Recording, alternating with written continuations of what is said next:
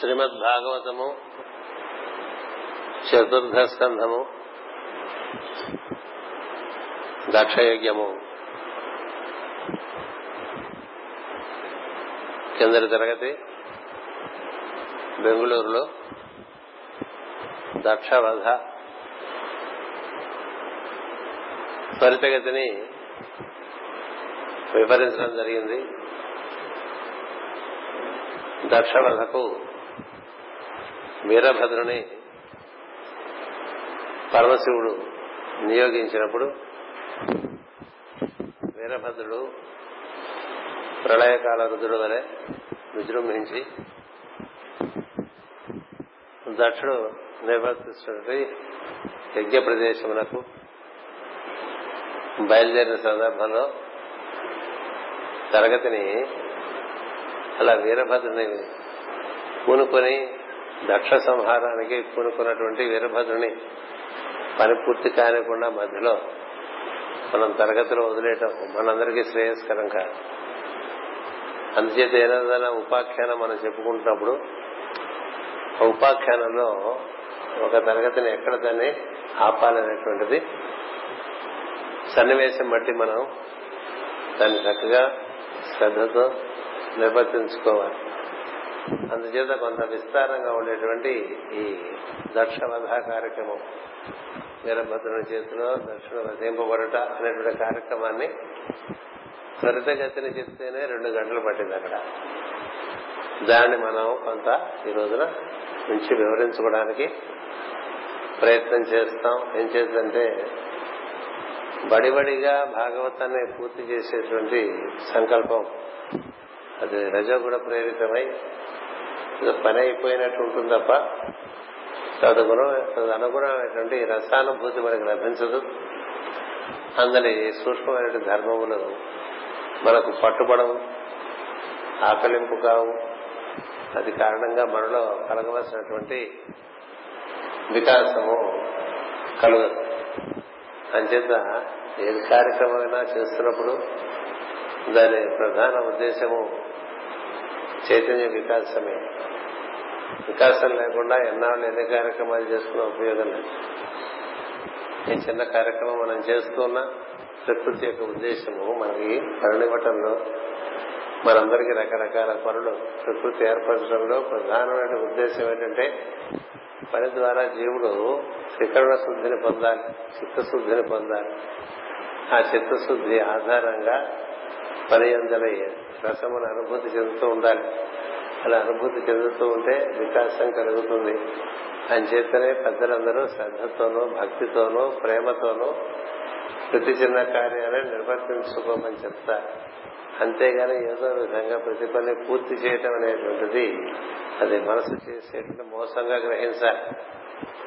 స్నానం చేయడం దగ్గర నుంచి వంట చేయడం దగ్గర నుంచి కార్యక్రమ కార్యాలయాల్లో పనులు చేయడం దగ్గర నుంచి ఏ పని అయినా కూడా శ్రద్ధను బట్టి భక్తిని బట్టి మనకు దాని నుంచి అనుభూతి వస్తూ ఉంటుంది. అయిపోవటం వల్ల ఏమి అనుభూతి ఉండదు. అయిపోతే ఇంకో కార్యక్రమం మొదలైపోతుంది మంచిది పని పూర్తి చేయడం ప్రకృతి యొక్క ఉద్దేశం కాదు పని ద్వారా జీవులు వికసించడం అనేటువంటిది ప్రకృతి యొక్క ఉద్దేశం.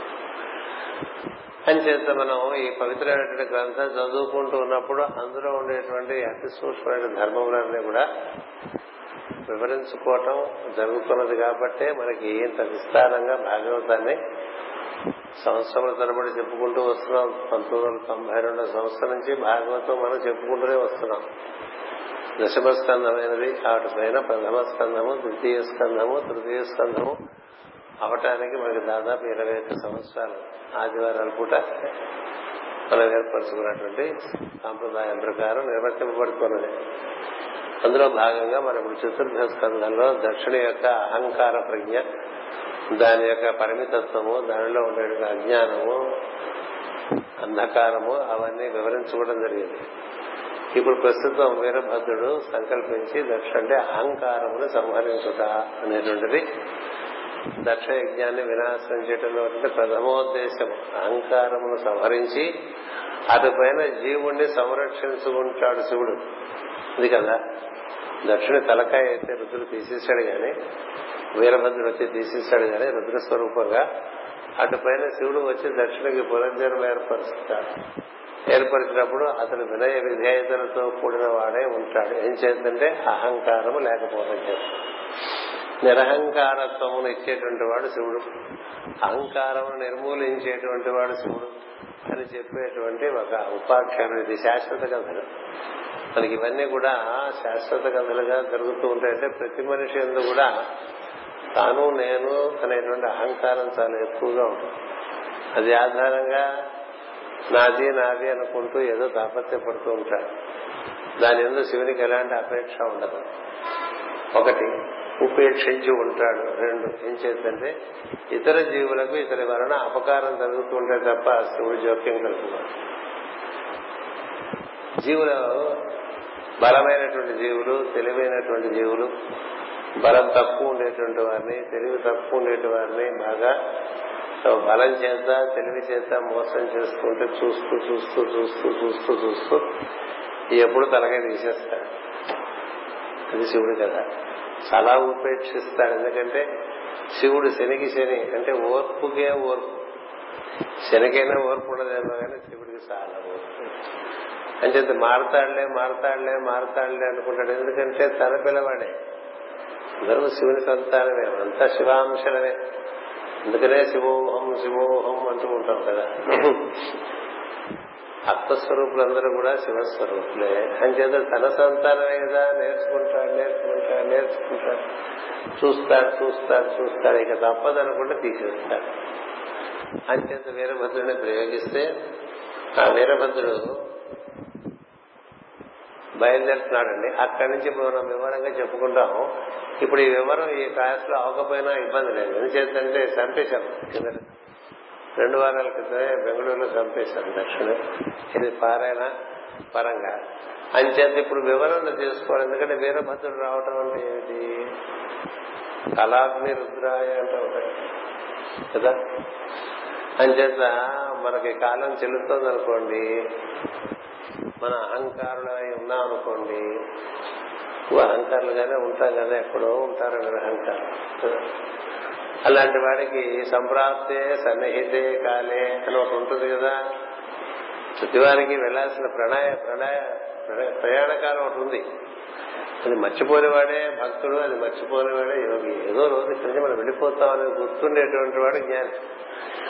ఇక్కడి నుంచి వెళ్ళిపోతాం కాబట్టి ఇక్కడ చేసే పనులు సవ్యంగా చేసుకుంటే తర్వాత ప్రయాణం బాగుంటుంది. ఇక్కడ చేసే పనులు ఎవరు చూడలేదని మనం తోచినట్టుగా ఏవేవో మడతలు పెట్టేసాం ఆ తర్వాత ప్రయాణం చాలా భయంకరం ఎందుకంటే జీవుడిది అనంతమైన ప్రయాణం. ఎందుకని పరమాత్మ దగ్గర నుంచి బయలుదేరి లోకాలోకాలన్నీ దాటుకుంటూ భూమి వరకు వచ్చాడు.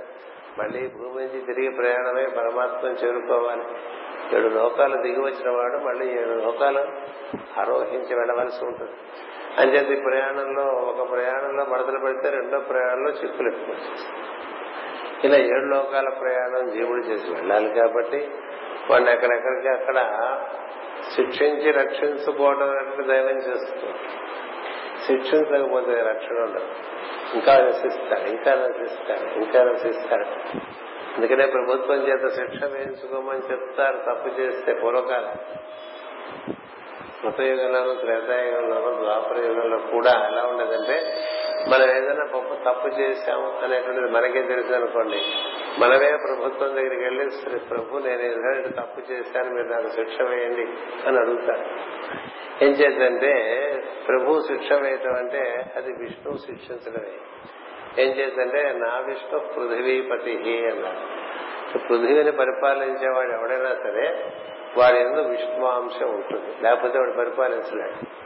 అంటే ఊళ్ళో కలెక్టర్ గారు బిళ్ళ జవాన్ దగ్గర నుంచి కలెక్టర్ గారు రాష్ట్రానికి గవర్నర్ దేశానికి ప్రధానమంత్రి రాష్ట్రపతి వీళ్ళందరూ ఆ విధంగా ఆయా స్థానాల్లో అలంకరించి ఉన్నారంటే వారు ఎలాంటి వారైనా వారిలో కాస్త కూస్తో విష్ణువాంశం ఉంటుంది. అంచేత శిక్ష వేయించుకుంటే విష్ణువు చేత శిక్ష వేయించుకున్నట్లుగా భావించి శిక్ష వేయించుకున్నాడు అనుకోండి వేయించుకుంటే పునీతులు ఇలాంటి కథ మీకు ఒకటి ఎప్పుడు చెప్తూ ఉంటాను నేను. ఇద్దరు అన్నదమ్ములు తపస్సు చేసుకోవడానికని ఇలా వెళ్ళిపోయారే. కైలాసగిరి వెనుకో ఇప్పుడు కైలాసగిరి బాగా బిజీ అయిపోయింది. ఇదివరకు ఓంకార స్వామిని ఆయన అక్కడికే వెళ్ళి తపస్సు చేసుకున్నారు. సిద్ధి పొందారు. ఆ తర్వాత శాంతి ఆశ్రమం ఏర్పాటు చేశారు. అక్కడ కోటపల్లి కాకినాడ దగ్గర ఒక ఆశ్రమం ఏర్పాటు చేశారు. అటుపైన కోటగండ్ల ఆశ్రమం ఏర్పాటు చేశారు. సోహం అనేటువంటి మార్గం ద్వారా ఓంకారమును ఎందు సిద్ధి పొంది ఆ ఓంకార ప్రణవము ద్వారా ఆ పరమాత్మను చేరినటువంటి సాధన చేసినటువంటి వారు. ఆయన. అలా ఊరు బయటకు వెళ్ళిపోయారు ఆయన. అలా ఇద్దరు ఇద్దరు సోదరులు ఊరు బయటకు వెళ్ళిపోయారు. వెళ్ళిపోయి ఇద్దరు కూడా మనకున్నారు మనం తపస్సిద్ధి. మన ఎందు మనము బ్రహ్మస్థానం అంటే శిరస్సు పై స్థానంలో ఉండేటువంటి అక్కడ వ్యాప్తి చెందినటువంటి దైవం యొక్క స్పర్శ పాద స్పర్శ లభిస్తుందని పెద్దలు చెప్పారు చెప్తారు అంచేత మన ప్రజ్ఞ ఎక్కడో మూలాధారంలోనో స్వాధిష్టానంలోనో మణిపూరకంలోనో పడి ఉంటుంది కాబట్టి దాన్ని తపస్సు ద్వారా తపస్సు అంటే అది ఒక సంకల్పం తీవ్రమైన సంకల్పం. ఆదిత్యవర్ణే తపస్సు ధియాతో అంటూ ఉంటాం కదా. అంచేత తపస్సు చేయటం వల్ల అలా చైతన్యం శుద్ధ చైతన్యం పెరుగుతూ ఉంటుంది. అలా తపస్సు చేస్తూ చేస్తూ చేస్తూ వాళ్ళు ఏదో అక్కడే ఉండేటువంటి కందమూలాలు కొన్ని తీసుకుంటూ ఉండేవారు. పొద్దునే తపస్సు కూర్చున్నట్టయితే ముందు రోజు సాయంత్రం కొన్ని కందమూలాలు ఏర్పాటు చేసుకుని ఇద్దరు తనో పక్క వేసుకున్నారు. తనో పక్క వారి అక్కడ వారి సామాన్లు పెట్టుకునేవారు. పొద్దున లేవగానే శుచి తపస్సు చేసేవారు. ఆకలి వేస్తే తినేవారు.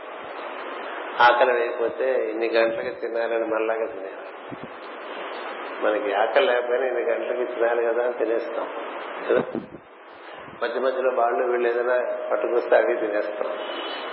మనకి ఇష్టమైన కాబట్టి తినేస్తాం. తపస్సు చేసే వాళ్ళకి ఆ దృష్టి ఉండదు. ఏంటంటే తిండి అంటే ఇంద్రియ లోకాలు కదా. మనోలోకాన్ని బుద్ధి బుద్ధిలోకం బుద్ధి నుంచి ఆత్మలోకంలోకి ఆత్మలోకం నుంచి పరమాత్మలోకంలోకి ఆరోహణ క్రమంలో వెళ్ళడం తపస్సు. అంచేత అలా చేస్తున్నప్పుడు శరీరం ఉంటేనే తపస్సు జరుగుతుంది కాబట్టి శరీరాన్ని పోషించవలసిన బాధ్యత ఒకటి ఉంటుంది కాబట్టి క్లుప్తంగా కొంత ఆహారము కొంత నీరు తీసుకోవాల్సి ఉంటుంది. సినిమాల్లో చూపించినట్టుగా ఉండవు తపస్సులు. చూసా? బుద్ధులందరి వాడు ఆహారము నీరు తీసుకోకుండా తపస్సు చేస్తుంటే ఒక సిద్ధుడు ఆ దారిలో వెళ్తూ అలా తపస్సు చేస్తే అవదు. శరీరం ఉంటే కదా తపస్సు శరీరం పడిపోతే నీకు తపస్సు కాకపోతే నీకు సిద్ధి కలగదు కదా. శరీరాన్ని తగుమాత్రంగా పోషిస్తూ తపస్సు చేసుకో అది తెలివే చెప్తాడు. అని చెప్తే బుద్ధుడితో పాటు ఉండే వారందరూ దాన్ని ఒప్పుకోరు. వాళ్ళు వస్తారు ఇంతపాటు తపస్సు. బుద్ధుడు అంటాడు ఒకరు ఒక విషయం చెప్పినప్పుడు అందులో మనకి భావం కనుక సరిగా ఉందనిపించినప్పుడు మనం దాని ఆ మార్పుని మనం మనం చేసుకోవాలి. మార్చుకుంటూ ఉంటేనే మార్పు వస్తూ ఉంటుంది తప్ప ఒక విషయం తెలిస్తే దానివల్ల మనం వికాసం చెందడానికి ఒక అవకాశంగా తీసుకుని మార్పు చెందాలి తప్ప భీష్మించు కూర్చోకూడదు అని చెప్పి భీష్మ బుద్ధుడు ఏం చేస్తారంటే తగు మాత్రంగా నీరు తగు మాత్రంగా కందమూలాలు అలా తింటూ తపస్సు చేసుకున్నారు సో వీళ్ళు ఇలా తపస్సు చేస్తున్నారు ఈ ఇద్దరు. ఓ రోజు తమ్ముడు తపస్సు తొందరగా అయిపోయింది. ఏ పదకొండింటికో అయిపోయింది. పొద్దునే కూర్చుంటే ఏది? ఏ మూడు గంటలకు కూర్చుంటారు. బ్రాహ్మీ ముహూర్తం అని చెప్పి మొదటి సాము మూడు గంటల నుంచి ఆరు గంటల వరకు ఉంటుంది. అది బ్రహ్మకాలం. మనం అక్కడ నిద్రపోతూ ఉంటాం కదా. ఆరు నుంచి తొమ్మిది దానికన్నా తక్కువ మనకి తేజస్సును అందించేట్టు కాలం. తొమ్మిది నుంచి పన్నెండు వరకు మరొక రకంగా ఉంటుంది మళ్ళీ పన్నెండు గంటలకు మిట్ట మధ్యాహ్నం మంచి వెలుగు తిరుగుతుంది. ఇలా సమయాలు ఉన్నాయి. అంచేత ఈ తమ్ముడికి త్వరగా అయిపోవటం వల్ల తపస్సు. అతను ఏం చేశాడంటే తన పర్ణశాలలోకి వెళ్తాడు. ఏదో కొంచెం తిని మంచిని తాగి చదువు మళ్ళీ కూర్చుందాం తపస్సులో. మధ్యాహ్నం కదా పడుకుందాం అనుకో తపస్సు చేసేవాడు అంచేత వాళ్ళు ఏం చేసి తను పర్ణశాలలోకి వెళ్తే అక్కడ ఏమీ ఆహారం కనబడదు. కనబడకపోతే ఆకలి వేస్తోంది. మళ్ళీ తపస్సు చేయాలంటే ఇలా కూర్చుంటే తపస్సు. అంచేత అన్నగారి పర్ణశాలకు చూస్తే అక్కడ ఉంటాయి కొన్ని కందమూలాలు అవి తిందామంటే మరి అన్నగారికి చెప్పకుండా తినకూడదు కదా? మనకు అలాంటి ఏం లేవులండి. అంటే అది ధర్మాలు. పక్కవాడు వస్తువైనా మనం తినేస్తాం కదా? ఇదేనా కావచ్చు మనకు ఆకలి వస్తుంది అక్కడ ఉంది తినేస్తాం కదా? అలా తినేయడానికి మనసు తప్పలేదు. కానీ అన్నగారు తపస్సు అయ్యట్లేదు. ఆయన ఎప్పుడు లేస్తాడో తెలియదు తపస్సులోంచి. ఈ లోపల తను తింటే గానీ మళ్ళీ తపస్సులో కూర్చోలేడు. ఇవన్నీ ఆలోచించి సరే చూద్దాం. అన్నయ్య లేచినప్పుడు చెప్పొచ్చనే రెండు మూడు అదలోకి తీసేసుకుని తినేసి మనిషిని తాగొచ్చి కూర్చుంటాడు తపస్సు. కూర్చునేసరికి సాయం సమయం వరకు తపస్సు. అయిపోయిన తర్వాత తపస్సు. ఇద్దరు మళ్ళీ రాత్రి ఇంట్లో కలిసినప్పుడు. ఇద్దరు ఈ వాక్యంలోకి వచ్చినప్పుడు అన్నగారితో తమ్ముడు చెప్తాడు అన్నయ్య నేను తప్పు చేశాను నేను పొరపాటు చేశాను. నీ పర్ణశాలలో ఉండేటువంటి కందమూలములో నేను నా అవసరం గురించి ఈ విధంగా భుజించాను. నీకు చెప్పకుండా అవి తీసుకుని తిన్నాను. అని చేత నువ్వు నాకు ఏదైనా దానికి సంబంధించిన శిక్షణ ఏమని అడుగుతాడు? తమ్ముడు అన్నగారు. అన్నగారు అంటారు పర్వాలేదు నేరా తింటే తిన్నాడు ఆకలి వేసింది తిన్నా అంతే కదా? దానికి కొంత ఇబ్బంది ఏముంది? ఇబ్బంది ఏం లేదు లేదు. అలా కాదు. తప్పు తప్పే. తప్పు తప్పే. నీకు చెప్పి తిన్నారు కదా? నీ ఇంట్లో వస్తువు నేను తింటుంటే నీకు చెప్పి తిన్నారు కదా? అంటే అన్నగారు పర్వాలేదు అంటున్నాను కదా అంటాడు. తమ్ముడు కూడా అలా ఉంటుంది ధర్మం? నువ్వు ఏదైనా శిక్ష వేస్తే తప్ప నేను నా తపస్సు చేసినప్పుడు నాకు ఇదే గుర్తొస్తుంది. అది తినేసావు కదా తినేసావు కదా తినేసావు కదా. ఎవరైనా కొట్టేసాం అనుకోండి మనం అది గుర్తురాదా? ఇబ్బంది పెడుతూ ఉంటుంది కదా. వాచసత్యమసీమహి అంటూ ఉంటాం హిరణ్య సూక్తాలు కదా. లోపల అంతరాత్మ అది నువ్వు తీసేసుకున్నావు కదా అది నువ్వు తీసేసుకున్నావు కదా. ఇట్లా అక్రూరుణ్ణి ఏడిపించేసింది. అది సమర్థంగా అస్క్రూరుణ్ణి భయంకరంగా ఏడిపించేస్తుంది లోపల సత్యం. అంటే తపస్సు చేసుకున్నా నాకు ఇదే గుర్తొస్తుందన్నయ్యా కాబట్టి నువ్వు ఏదైనా శిక్ష వేయాల్సిందే అని అడుగుతాడండి. అడిగితే అప్పుడు అన్నగారు అంటారు నేను తపస్సు అనేటువంటి ధర్మంలో ఉన్నాను ఇంకొకరిని శిక్షించేటువంటి కార్యక్రమం నాకు ఇప్పుడు లేదు అంటాడు రామాయణంలో ఋషులు కూడా అదే చెప్తారు రాముడితో మేమంతా తపస్సు చేసుకుంటున్నాం. ఈ తపోబలం చేత ఈ రాక్షసులందరినీ నిర్జించవచ్చు కానీ మా తపస్సుకు మాకు ముఖ్యం. అది మా ధర్మం తప్ప ఇప్పుడు ఈ రాక్షస సంహారం ధర్మరక్షణ అటువంటిది మా ధర్మం కాదు. అది నీ ధర్మం క్షత్రుడిగా అని. అంచేత నువ్వు అది మాకు చేసి పెట్టమని అడుగుతారు మునులందరూ కూడా. వాళ్ళకి చేత కాదు. వాళ్ళు వారిని నిర్జించగలరు కానీ వారి ధర్మం అది కాదు. మరి మనకి ఏ ధర్మాలు తెలియవు? కదా? అంచేత అన్నగారు అంటారు నేను కాదురా శిక్షించవలసిన నిన్ను శిక్ష వేయాల్సరికి ఒకడే ఉంటాడు మొత్తం వాడు రాజ్యంలో మన రాజ్యాన్ని పరిపాలిస్తున్నట్టు రాజు. రాజంటే అడవులకు కూడా రాజే మృగాలకు కూడా రాజే. అన్నిటికీ రాజే. ఆ ప్రాంతానికంతా ఆయన రాజే. ఆయన చేత నువ్వు వెళ్ళి రాజుగారికి ఈ విషయం చెప్పి శిక్ష వేయించుకో అని చెప్పి అంటే రాజుగారి దగ్గరికి వెళ్తాడండి. మర్నాడు పొద్దునే బయలుదేరి ఎందుకని తపస్సులో కూర్చున్నా ఇదే తొలి చేస్తుంది కాబట్టి ఏం చేత అంత శుద్ధి అంత ఉంది అతనికి. అంత శుద్ధి లేని వాళ్ళకి అన్ని ఒకటి. ఇప్పటికి అంత శుద్ధి ఎంత ఉందంటే చిన్న పొరపాటు కూడా గుర్తొస్తుంది దానికి. సరైనటువంటి శిక్ష వేయించుకుంటే తప్ప తనకు మళ్ళీ చిత్తము శుద్ధి కాదనేటువంటి ఒక అంటే కదండి. మళ్ళీ రాజుగారి దగ్గర వెన్న వేసుకుంటాడు. వెన్న వేసుకుంటే రాజుగారు చాలా ఆశ్చర్యపోతాడు ఏమి ఇలాంటి అన్నదమ్ములు నా రాజ్యంలో ఉన్నారా అనుకుంటాడు. తమ్ముడు తమ్ముడే అన్నానే కదా. అప్పుడు ఆయనకి అర్థం కాదు ఇలాంటి సమస్యలు ఎప్పుడు రాయాలి ఆయనకి రాజస్థానంలో. న్యాయ విచారణకి. అందుకని పురోహితులను అడుగుతాడు రాజ పురోహితులు ఇప్పుడు ఇలాంటి సమస్యకి ఏమి పరిష్కారం అని? వాళ్ళు అన్నారు మనం కూడా ఎప్పుడు మన జీవితకాలంలో ఇంత సన్నివేశాలు చూడలేదు. కానీ ఇది వచ్చింది కాబట్టి ఒకసారి ధర్మశాస్త్రాన్ని క్షుణ్ణంగా పరిశీలి పరిశీలించి మధ్యాహ్నం చెప్తాం. సరే మధ్యాహ్నం వరకు అక్కడే ఉంటాడు ఆయన తమ్ముడు. వాళ్ళు మధ్యాహ్నం మళ్ళీ సెషన్ పెట్టినప్పుడు ఆ పురోహితులు చెప్తారు రాజా చాలా శిక్ష ఉన్నది ధర్మశాస్త్రంలో అయితే మరి ఎలా అమలు చేస్తారో మీ ఇష్టం అని చెప్పండి. చెప్పండి అంటే ఇలాంటి పని చేసిన వాడికి రెండు చేతులు కత్తిరించేయమని ఉంది ధర్మశాస్త్రంలో అని ఇది. ఏదో కందమూలాలు రెండు తినందుకు చేతులు రెండు ఖండించేయాలని ఉంది మరి ఆ తర్వాత మీ ఇష్టం అంటారు వాడు. పురోహిత నిర్ణయం మీదే అంటాడు. రాజు అంటాడు ఆయన పక్క చూస్తాడు. శిక్షితుడు వైపు. అంటే రెండు చేతులు మీరు త్వరగా నా రెండు చేతులు ఖండించేస్తే నేను వెళ్ళిపోతాను. ఎలా ఉందండి? చెప్తుంటేనే ఒళ్ళు గగులు పుడుస్తుంది త్వరగా నా రెండు చేతులు ఖండించేస్తే నేను వెళ్ళి తపస్సు చేసుకుంటాను. మీరు ఇంకా ఆలస్యం చేయకుండా అడుగుతాడండి రాజుకు ఆశ్చర్యం వేస్తుంది. సరే శిక్ష అమలు పరుస్తారు. రెండు చేతులు పోతాయి అలాగే అలా ఇంటికి వెళ్తాడు. సాయంకాలం అవుతూ ఉంటుంది. ఇంటికి చేరేసరికి అన్నగారు తమ్ముడు కోసం ఎదురు చూస్తూ ఏం శిక్ష వేశారో రాజుగారు? వచ్చేసరికి రెండు చేతులు చూస్తాడు. ఆహా ఇలా శిక్ష వేశాడు రాజు. సరే కానీ తపస్సుకి ఇవి అడ్డం కాదు కదా. అని చేద్దాం పద ముందు వెళ్ళి స్నానం చేద్దాం నదిలో. స్నానం చేసి వచ్చి మనం మళ్ళీ పునీతులమై తపస్సు చేసుకుందాం. అని తమ్ముడిని తీసుకుని సముద్రం నదిలోకి వెళ్తాడండి. నదిలోకి వెళ్ళి మునగంగానే ఇద్దరు మళ్ళీ పైకి రాగానే అతని చేతులు అతనికి వచ్చేస్తాయి. అది పోయిన చేతులు వస్తాయి. అంటే ధర్మము అంత రాగా అనుసరించే వాళ్ళని ధర్మం ఆ విధంగా కాపాడుతుందని చెప్పి మనకి భారతంలో కథ ఇది. ధర్మం ధర్మం ధర్మం అంటుంటా కదా. అందుకని ధర్మం చాలా నిశ్చితంగా అంచేత ఈ విధంగా శిక్షితం అనేటువంటిది రాజు చేత శిక్షింపబడటం అనేటువంటిది ఒక అదృష్టం.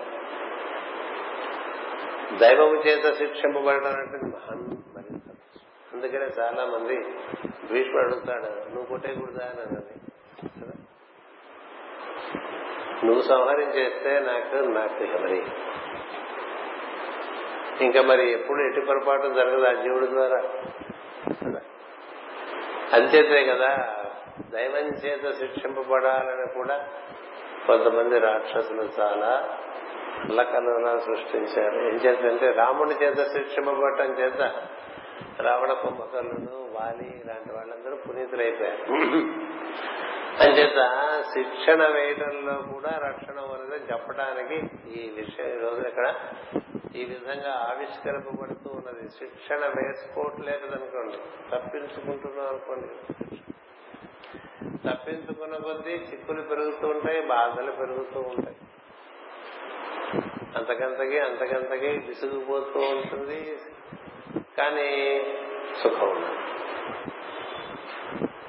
సుఖపడాలంటే ఒక్కొక్కసారి తప్పు చేసేటప్పుడు దానికి తగిన శిక్ష విధించు అదే పశ్చాత్తాపడుట అంటారు.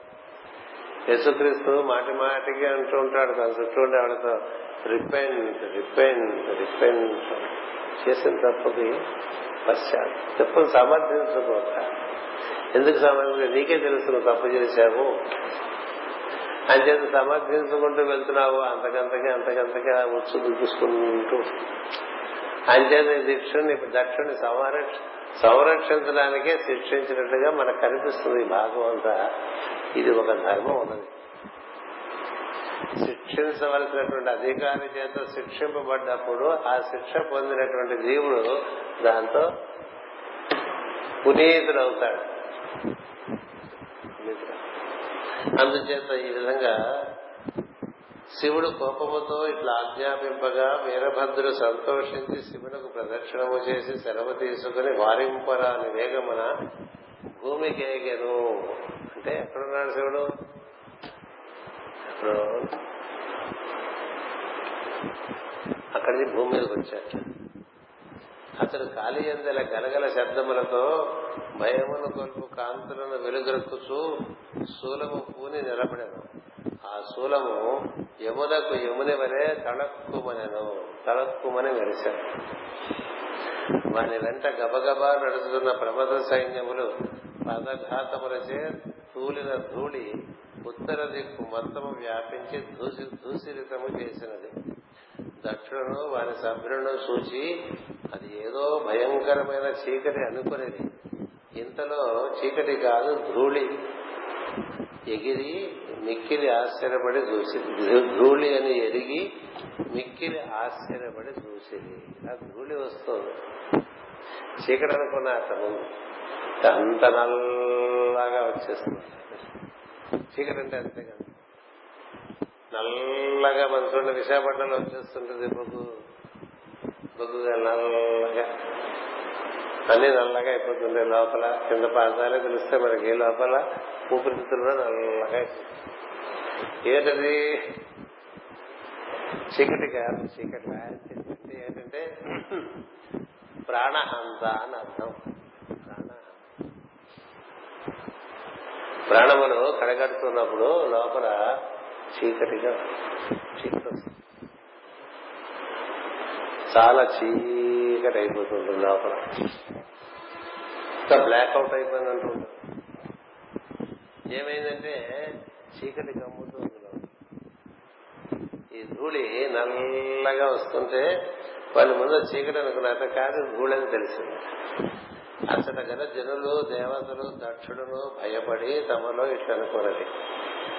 మొట్టమొదటిసారిగా దక్షుడికి భయం వచ్చింది. వాడికి భయం లేదు. ఇంతకాలం ఏ భయం లేదు. ఇప్పుడు భయం అంటే ఏమిటో తెలిసింది. ఎందుకంటే నల్లగా వస్తుంది మనకు అంత పట్టండి నలుపు. మనకు అంతుపట్టం లేదో అలా కమ్ముకుంటూ వచ్చేస్తుంది అది బయట నుంచి రావటం కాదు లోపల కూడా వస్తుంది. మామూలుగా మరణించే వాడికి లోపల ఆ విధంగా నల్ల ఏర్పడుతుంది ఒక భయం వస్తుంది. భయం వేస్తుంది భయం వేస్తుంది. చాలా మంది వయస్సులో ఉన్నప్పుడు చాలా ధైర్యంగా ఉండేవాళ్ళు వార్ధక్యంలో వాడికి ఏమిటో తెలియకుండానే భయం వచ్చేస్తుంది. ఎందుకు భయం వస్తుంది? ఉంటురా భయంగా ఉందిరా అంటూ ఉంటాడు కొడుకుతో. దానికి ఇంగ్లీష్లో పేరు పెట్టుకున్నాం డెమెన్షియా వృద్ధానికి భయపడుతుంది వృద్ధానికి భయం. ఇదివరకు ఒంటరిగా అక్కడికి వెళ్ళాలంటే గదిలోకి ఆయనకి భయం ఉండేది కాదు. ఇప్పుడు ఒంటరిగా వెళ్ళాలంటే భయం. ఏమిటి భయం? లోపల నెమ్మదిగా వీరభద్రుడు ప్రవేశించడం. ప్రబంధ గణములతో కూడి ప్రవేశించినట్టు లెక్క. అచ్చట ఈ ధూళి పుట్టుటకు కారణమేమి? ప్రళయవాయువులు వీచుట లేదు. దొంగలు దోచుకొనుటకై బయలుదేరి వస్తున్నారు అనుకుందుమా? ఇది సమయము కాదు. భూమిపై ప్రాచీన బలహీన రాజు పరిపాలించుకున్నాడు. వాని రాజ్యమున స్వర బాధకు లేదు. అతడు మహాశాసన శక్తి గలవాడు. ఇది గోధూళి అనుకుందమా? గోవుల వచ్చు వేళ కాదు. కనుక ఇది ఇంకేమై ఉండవచ్చును? కల్పాంత ప్రళయమై ఉండవలను.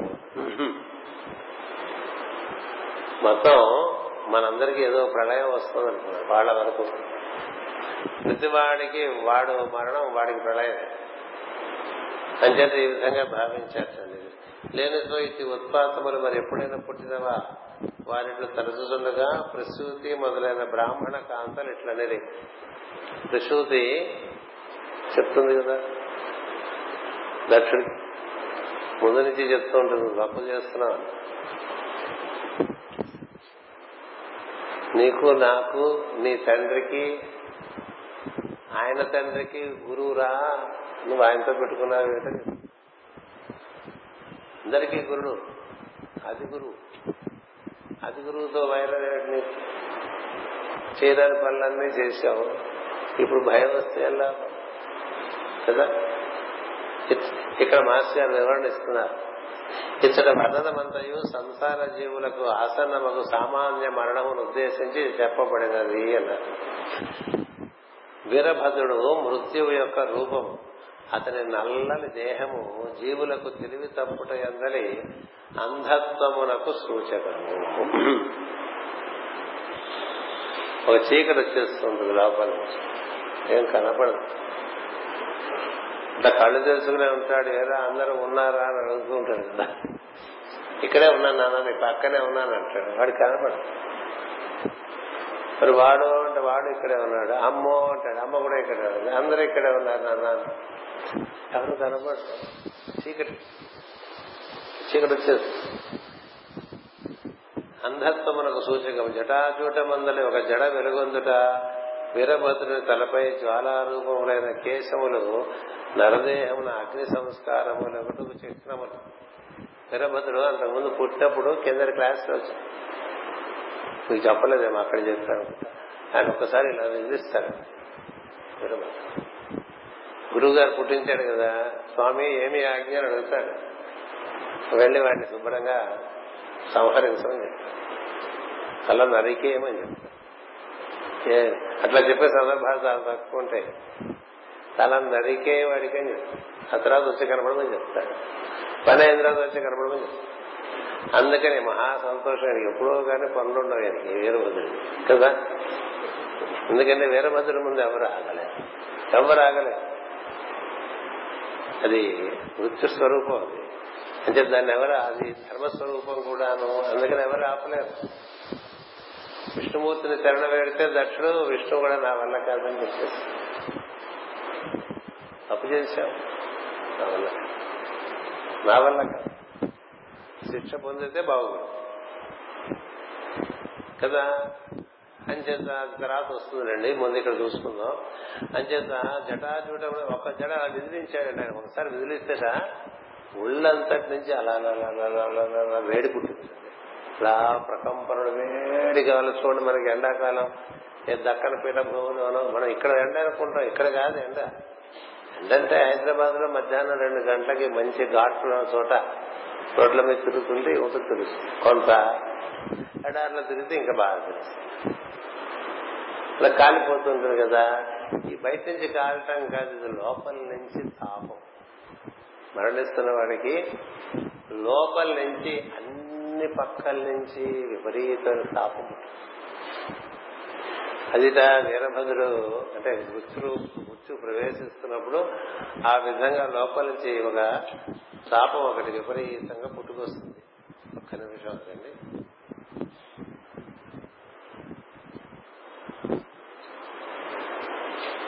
జటాజూట మందుల యొక్క జడల వెనుగొందుట వీరభద్రుని తలపై జ్వాలారూపమైన కేశములు నరదేహములు అగ్ని సంస్కారములగుటకు చిహ్నములు కల్పాంతమనగా కల్పము చివర ప్రళయము.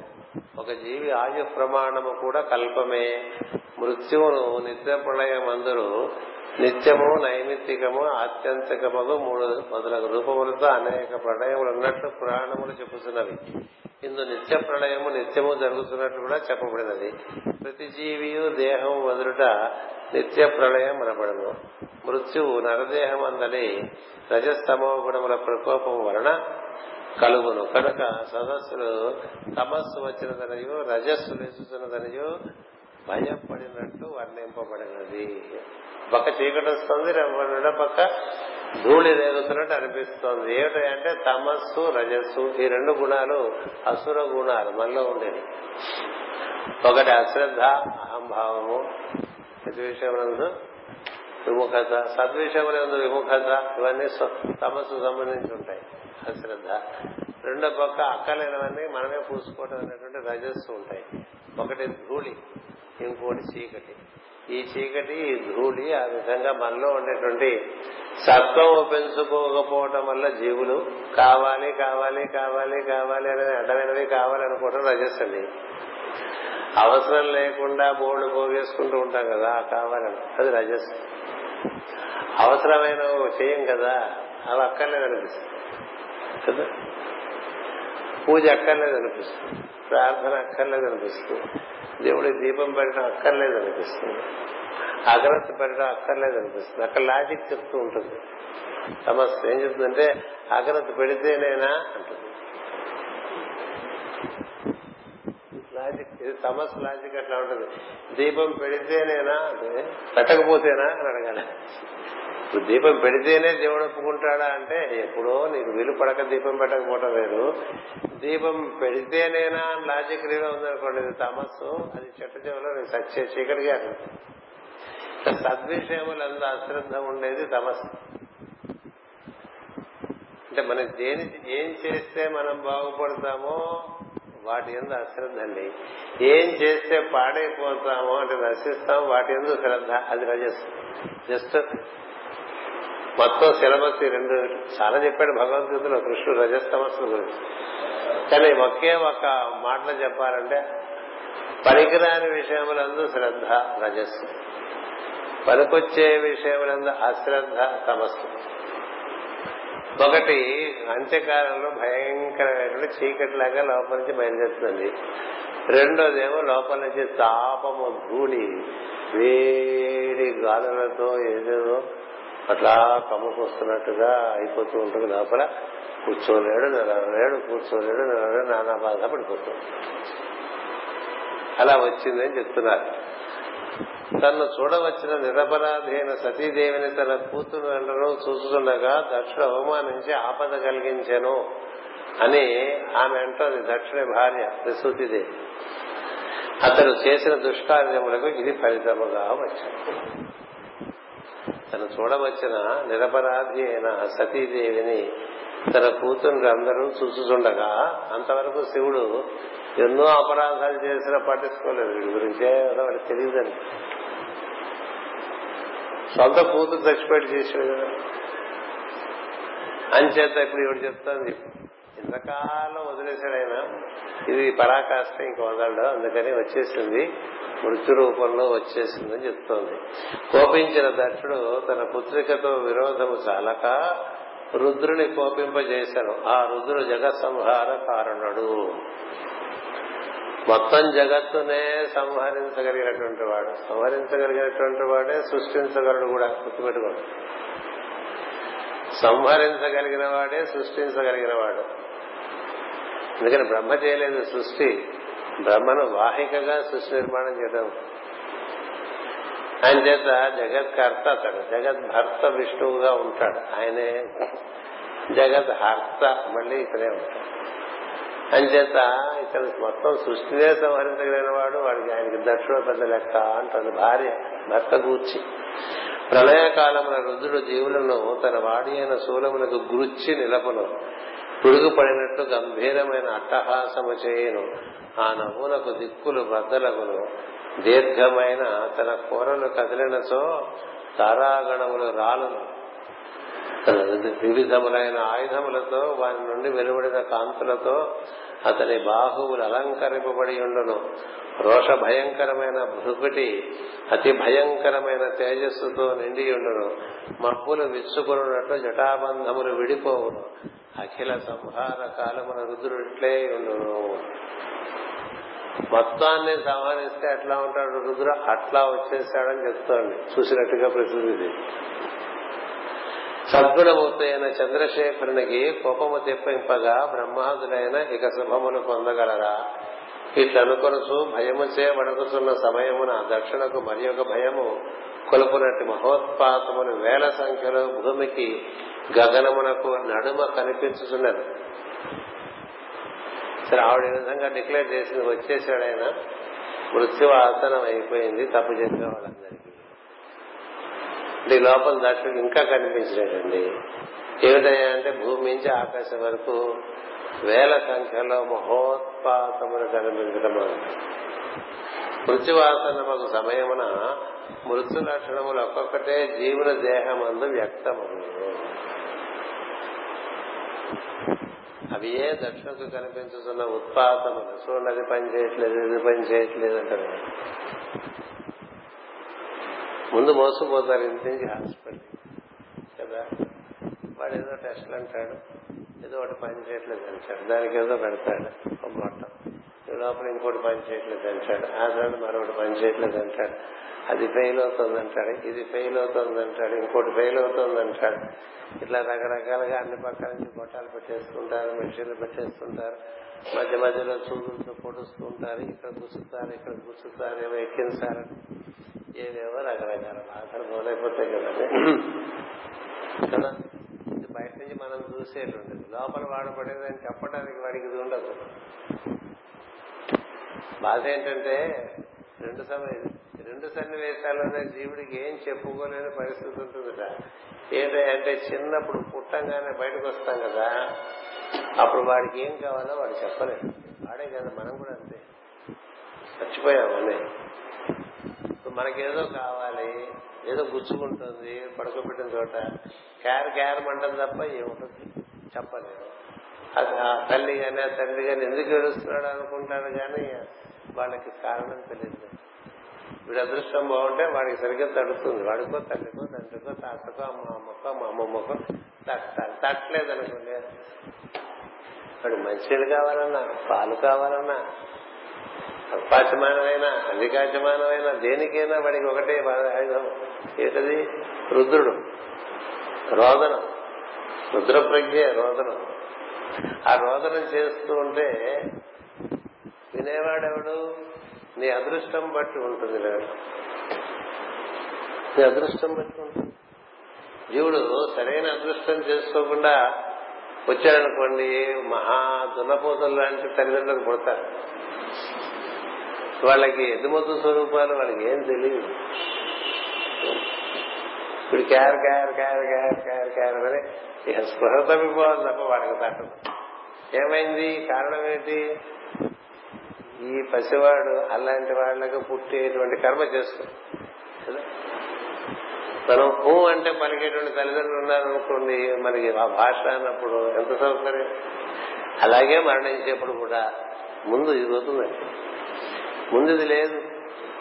చివరిలేదు ఉండదు. వాడికి మాట రాదు. వాడు ఏం చెప్పుకోలేడు.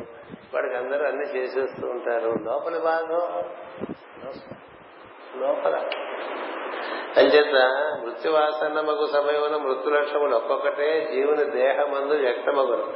అవి ఏ దక్షిణకు కనిపించుతున్న ఉత్పాతములు ఇంద్రియములు పనిచేయకుండుట తెలివి తప్పుట అన్న లక్షణములే ఇచ్చట ధూళికి ధూళి ఆకాశమును కప్పుటగా ఉపమానము చేయబడినది. ఇట్లు తాముల ఎందు శబ్ద ప్రయోగము వేదార్థములనే చేయబడిన గాని కేవలం అవిధ లక్షణ వ్యంగ్యార్థములు ఎందు ప్రయోగింపబడదు. అది ఋషులు కావ్య సాంప్రదాయము. పూర్వము కవిశబ్దము ఋషి అన్న అర్థములు వాడబడుట ఇందులకే చాలా సున్నితంగా చెప్తారండి ఋషులు. బండగా వివరించి చెప్పరు అందుకని మనం సూక్ష్మగ్రాహులమైనప్పుడే పురాణముల అందరి విషయములు అర్థమైతే తప్ప ఊరికి అక్షరాలు వచ్చినాయని చదువుకుంటే అంచేది లోపల ఒక్కొక్కటి ఒక్కొక్కటి ఇప్పుడు వాడికి మింగుడు పడదండి. కదా? ఇట్లా ఉమ్మ వస్తుంది మింగుతున్నాం. ఇంకోటి ఏదో పెడతారో మింగుతున్నాం. అటువంటి పెడతారో మింగుతున్నాం. మింగుతున్నంత కాలం మనకు మింగటంలో ఉండే గొప్పతనం తెలియదు. ఎలా అనగానే గుటక పడ్డది అంటే మనం సామాన్యంగా తీసుకుంటాం. పడకపోతే ఇప్పుడు ఆలోచన. మనం గుటక పడకపోతే ఏమైపోతాం ఒకసారి? ఏం లేదు. గోవిందే. ఆహారం నోట్లోకి వెళ్ళటం లేదండి నోట్లోకి వెళ్ళటం లేదండి అంటే అలాగా అయితే ఇక్కడ తిరిగి పెడదాం ఉంటాడు వాడు బయట నుంచి. ఈ హాస్పిటల్స్లో నరకలోకం నుంచి చాలా మంది వస్తారు. దే ఆర్ ప్రమోటెడ్ టు భూలోక to start working right from here ఇక్కడి నుంచి వాడు ప్రమోట్ అయ్యి ఎక్స్టెండెడ్ ఎక్స్టెన్షన్ కౌంటర్స్ ఉంటాయి. ఆ ఎక్స్టెన్షన్ కౌంటర్స్ ఇక్కడ రావటం వల్ల ఈ పోయేవాడికి చాలా రకాలుగా బాధలు పడిపోయి కానీ వాడు పోడు. అంచేది వాడు ఏం చేస్తాడు? తీరు కూర్చొని ఇక్కడ చిల్లు పెడతాడు అంటాడు వద్దు అని చెప్పడానికి వాక్కురారు కదా? పెట్టకపోతే ఎట్లా? ఊళ్ళో వాళ్ళు ఏమనుకుంటారో వీళ్ళు పెట్టేస్తారు ఇంట్లో వాళ్ళు. ఎందుకంటే సరిగ్గా ట్రీట్మెంట్ ఇవ్వట్లేదని అంటారని పెడతారు తప్ప అరే మన తల్లి మన తండ్రి మనం తొక్క పెడుతున్నామే ఇప్పుడు వయసు అయిపోయింది కదా వెళ్ళిపోతే ఏమైనా ధైర్యం ఎవరికి ఉండదు. ఏమో బతుకుతాడేమో. తిరుగుతూ మనం చంపేసిన వాళ్ళు అవుతామేమో ఎన్నో ఆలోచనలు వస్తాయి. సరే పెట్టేయండి డాక్టర్ గారు ఏమాత్రం అవుతుంది ఏంటని అడుగుతారు ఎందుకంటే వీడేదో లోన్ అప్లై చేసుకోవాలి కదా. ఏదేమైనప్పటికీ వాడి చిల్లు. తప్పదు. ఎందుకని? గుటక పడదు. గుటకకి గుక్కిలని చెప్తారు మరి. గుక్కెక్కులని చెప్పా ఇంతకుముందు మనం భాగవతం. ఆ గుక్కెక్కులందరికీ కూడా ఎవరు అధిపతి అంటే కుబేరుడు కుబేరుడు. కుబేరుడు అనుగ్రహం ఉంటే గొడక పడుతుంది కుబేరుడు ఎక్కడ ఉంటాడు? నీలో నీలో ఉత్తర దిశలో ఉంటాడు. అందుకని ఉత్తర దిశకి నీకు ఏమన్నా ఒకటి ఒకటి అతను ఉత్తర దిశదే తెలియదు మరి. ఏ దిశ? కూర్చున్నా అనుకోండి ఏ దిశ తిరిగి కూర్చున్నారో కూడా చూసుకోమా దిక్కు తెలియని వాళ్ళు. అంటే దిక్కులు తెలియని వాళ్ళకి ఇట్లా దిక్కుమాలన్నీ జరిగిపోతుంటాయి లోపల. సో అంచేత ఈ విధంగా ఉత్పాదములు లోపల నుంచి పుట్టుకొస్తాయని చెప్పి అన్ని అట్లా చెప్పరు కొంచెం సూచిస్తూ ఉంటారని మాస్టర్ గారు చిన్న మాట చెప్పారు. అందుకనే ఋషుల్ని కవులు అన్నారు అని ఇప్పుడు కవిం కవీనాం ఉపమ శ్రవస్తమం అంటాం కదా అంటే అర్థం ఏంటి? ఋషులకే ఋషి అయిన అర్థం. కదా? గణానాం త్వా గణపతిగం హవామహే కవిం కవీనాం ఉపమశ్రవస్తం జ్యేష్ఠరాజం బ్రహ్మణం బ్రహ్మణము చేసే వాళ్ళందరూ కూడా ఆయన number one king. Number one king. జ్యేష్ఠరాజం అంటే? అందుకే ఆయన బ్రహ్మణస్పతి ఎవరు ఉచ్చారణ చేసినా వాళ్ళందరికీ బ్రహ్మణము చేసేటువంటి బ్రహ్మకు కూడా ఏ సంకల్పం నీలోంచి రావాలన్నా అది సవ్యంగా కుదురుగా రావాలంటే బ్రహ్మణస్పతి కావాలి. అంచేత ఈ మాట చెప్పలేము గొడగలు వేయలేము పరిస్థితులు ఈ భూ రభోంతరముల నడుమ ఉత్పాతములు కనిపించినవని ప్రత్యేకంగా చెప్పుట ఎందులకు? ఎవరికి ఏది కనిపించినను? భూమి ఆకాశముల నడుమ కాక మరి ఎక్కడ కనిపించను? ఎటు సూచనను మృత్యు లక్షణములే కనిపించుట ఇటు ప్రత్యేకముగా చెప్పబడినది. ఇహ పోతాం అనేటువంటిది ఒకటి.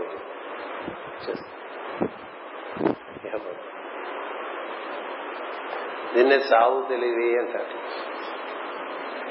సావు తెలివి అంటే ఇంకా మనకి మరణం ఆసన్నం అవుతుంది.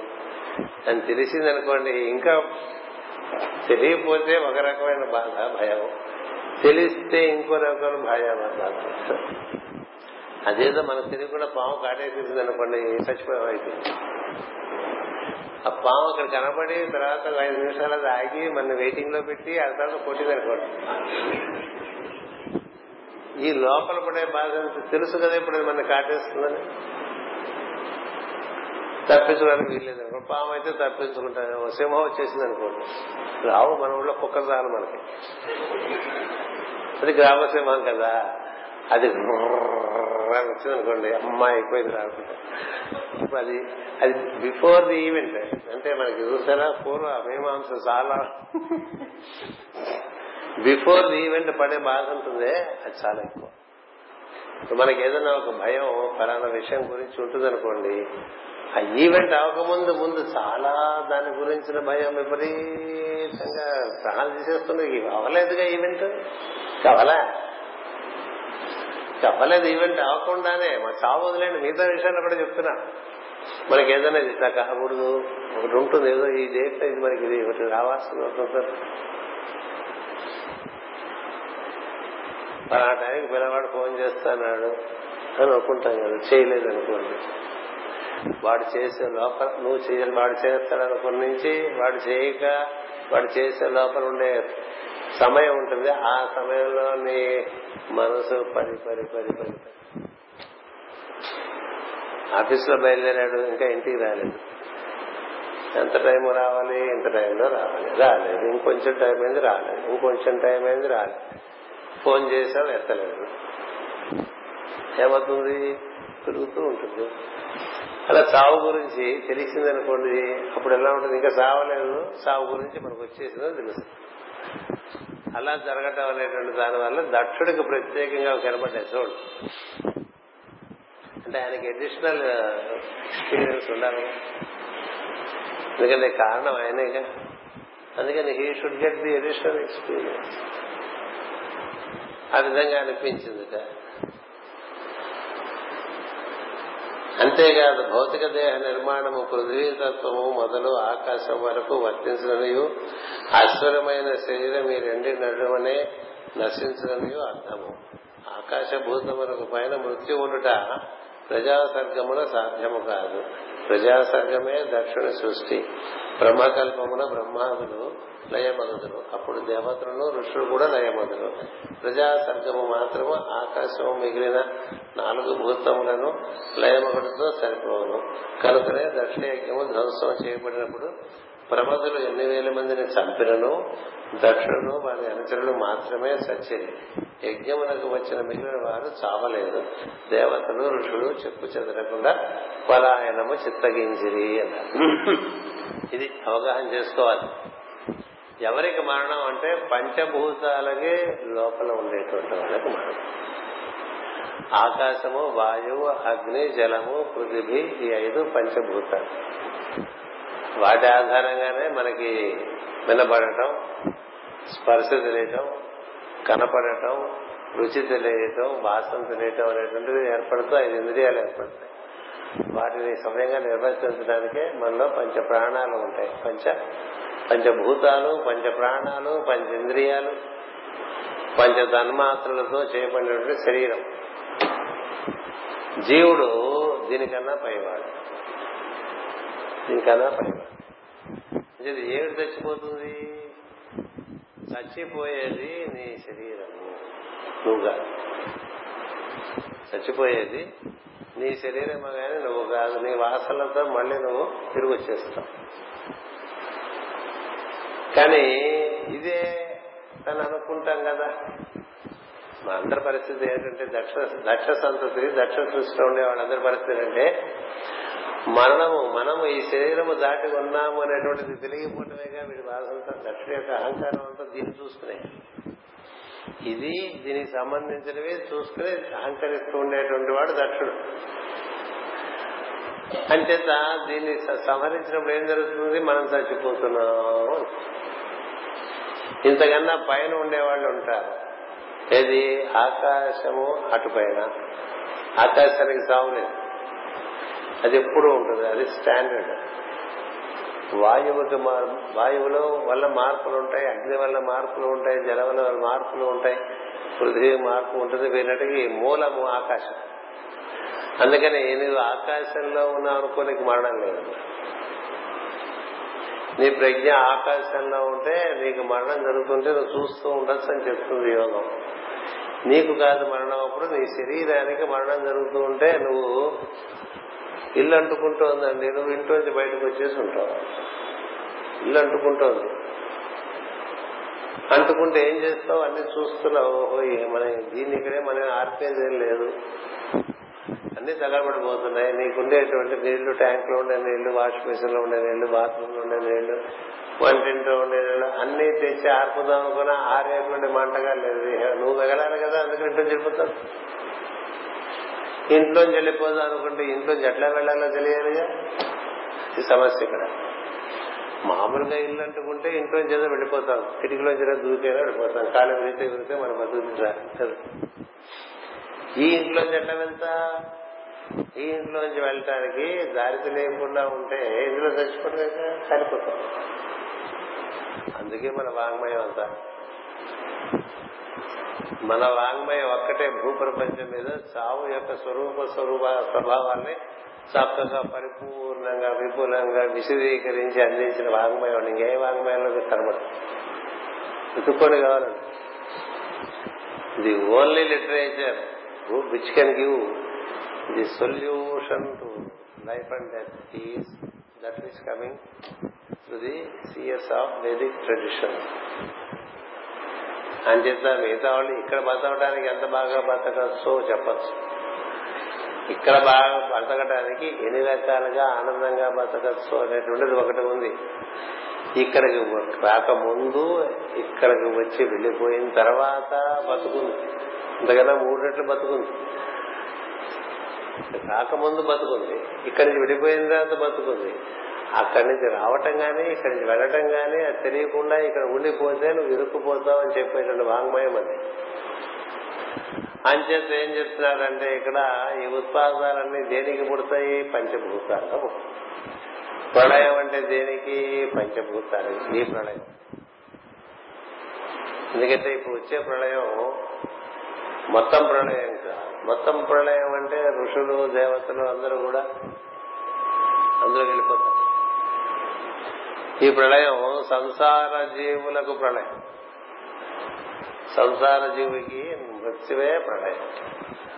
అందుకని దేవతలకి ఇది అన్వయించదు ఋషులకి ఇది అన్వయించదు వాళ్ళు వెళ్ళిపోతారు అని చెప్పారు ఇక్కడ వివరణ మాస్టర్ గారు. ఎందుకు వెళ్ళిపోతారు? దేవతలు అసలు పంచభౌతిక దేహంలోకి రారు. వాళ్ళు ముందే నిష్క్రమిస్తారు. దేహంలో దేవ దేహంలో ఉండే దేవతలు కూడా ఒక్కొక్కళ్ళే ఒక్కొక్కళ్ళే ముందే వెళ్ళిపోతారు.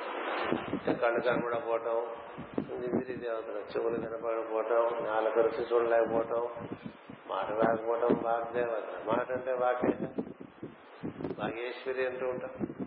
మూడు సార్లు తిప్పతి వేసేస్తుంటాం కదా? అంతేగా?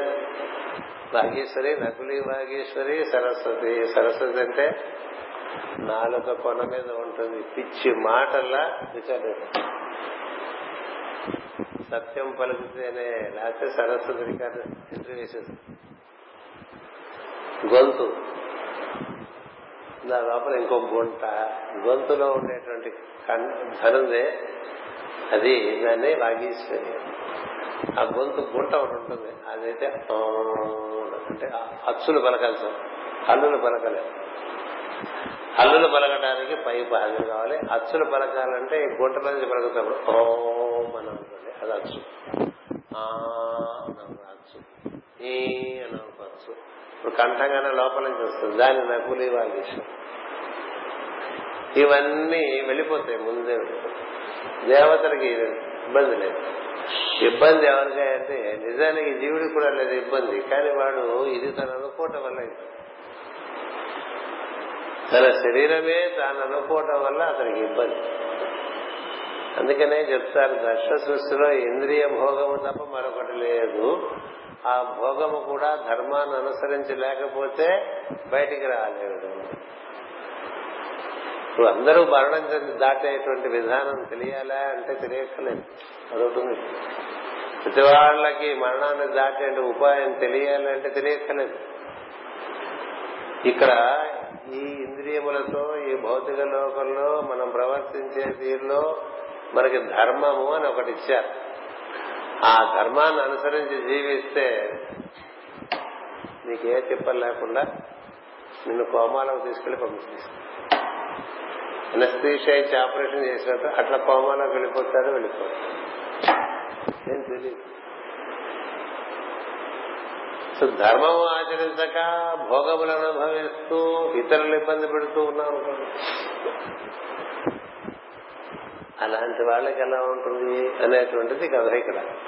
అంచేత వీళ్ళెవరికి ఇబ్బంది లేదు ఋషులకి దేవతలకి. ఋషులకి ఎందుకు ఇబ్బంది లేదంటే వాళ్ళు ప్రయత్నించి వారి యొక్క తపస్సు చేత వారు శిరస్సును ప్రవేశిస్తారు.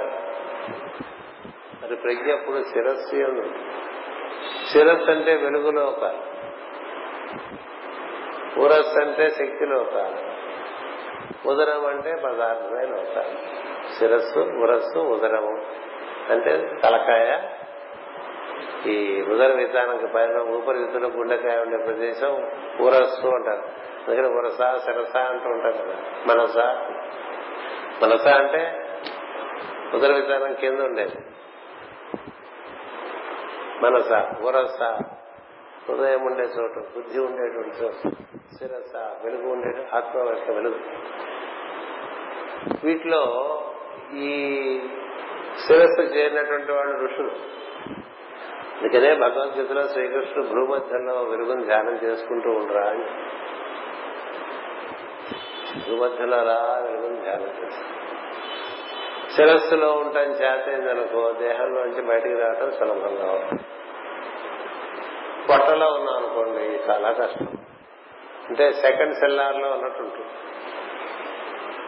సెల్లార్లు రెండు కట్టుకుంటున్నాం కదా ఒకటి చాలక కాళ్ళు పెట్టుకోవడానికి చోటు చాలక ఒక సెల్లారు దాని కింద ఇంకో సెల్లారు శిరస్సు మనకి సర్ఫేస్ అనుకుంటే ఉరస్సే ఒక సెల్లారు ఇంకా ఉదరం ఇంకా సెల్లారు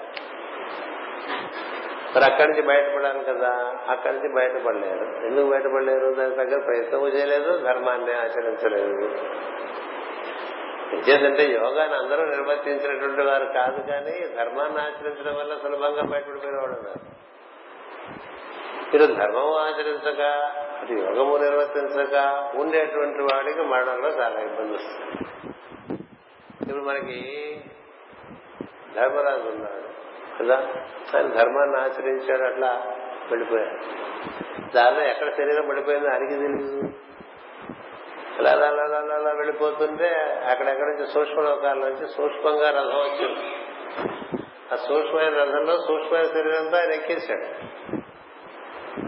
అది ఎట్లా ఉంటుందండి అట్లా మనకి పుస్తకాలు రాసినట్టుగా భౌతికమైన రథం రాదు ఇంద్రుడిది ఇది వెలుగు లోకాలకు సంబంధించింది వెలుగు శరీరాన్ని ధరించే దారిలోనే మహాప్రస్థానంలో వెళ్ళిపోయాడు ధృతరాష్ట్రుడు ఉన్నాడు కౌంటర్ హీరో కదా ఆయన ప్రతినాయకుడు ధృతరాష్ట్రుడు. ఆయన చాలా యోగం చేసినటువంటి చాలా ధర్మాన్ని ఆచరించలే కదా? ధర్మం తెలుసు నమ్మకం ఎన్నిసార్లైనా అది చేసే తప్పని తెలుసు చేయకుండా ఉంటాడు. విచిత్రమైన పాత్ర దుర్యోధన ధృతరాష్ట్రుడు. దుర్యోధన వదిలేవాడు. ఇది మెలేషియస్ అసూయకు ప్రతిరూపం దుర్యోధన. ధృతరాష్ట్రుడు మంచి తెలిసిన వాడు మంచి చేద్దామని తపన ఉన్నటువంటి వాడు మంచి చేయలేక ధర్మమే ఆచరించాలని ఎప్పుడు పాపం సహజంగా అనుకుంటాడండి.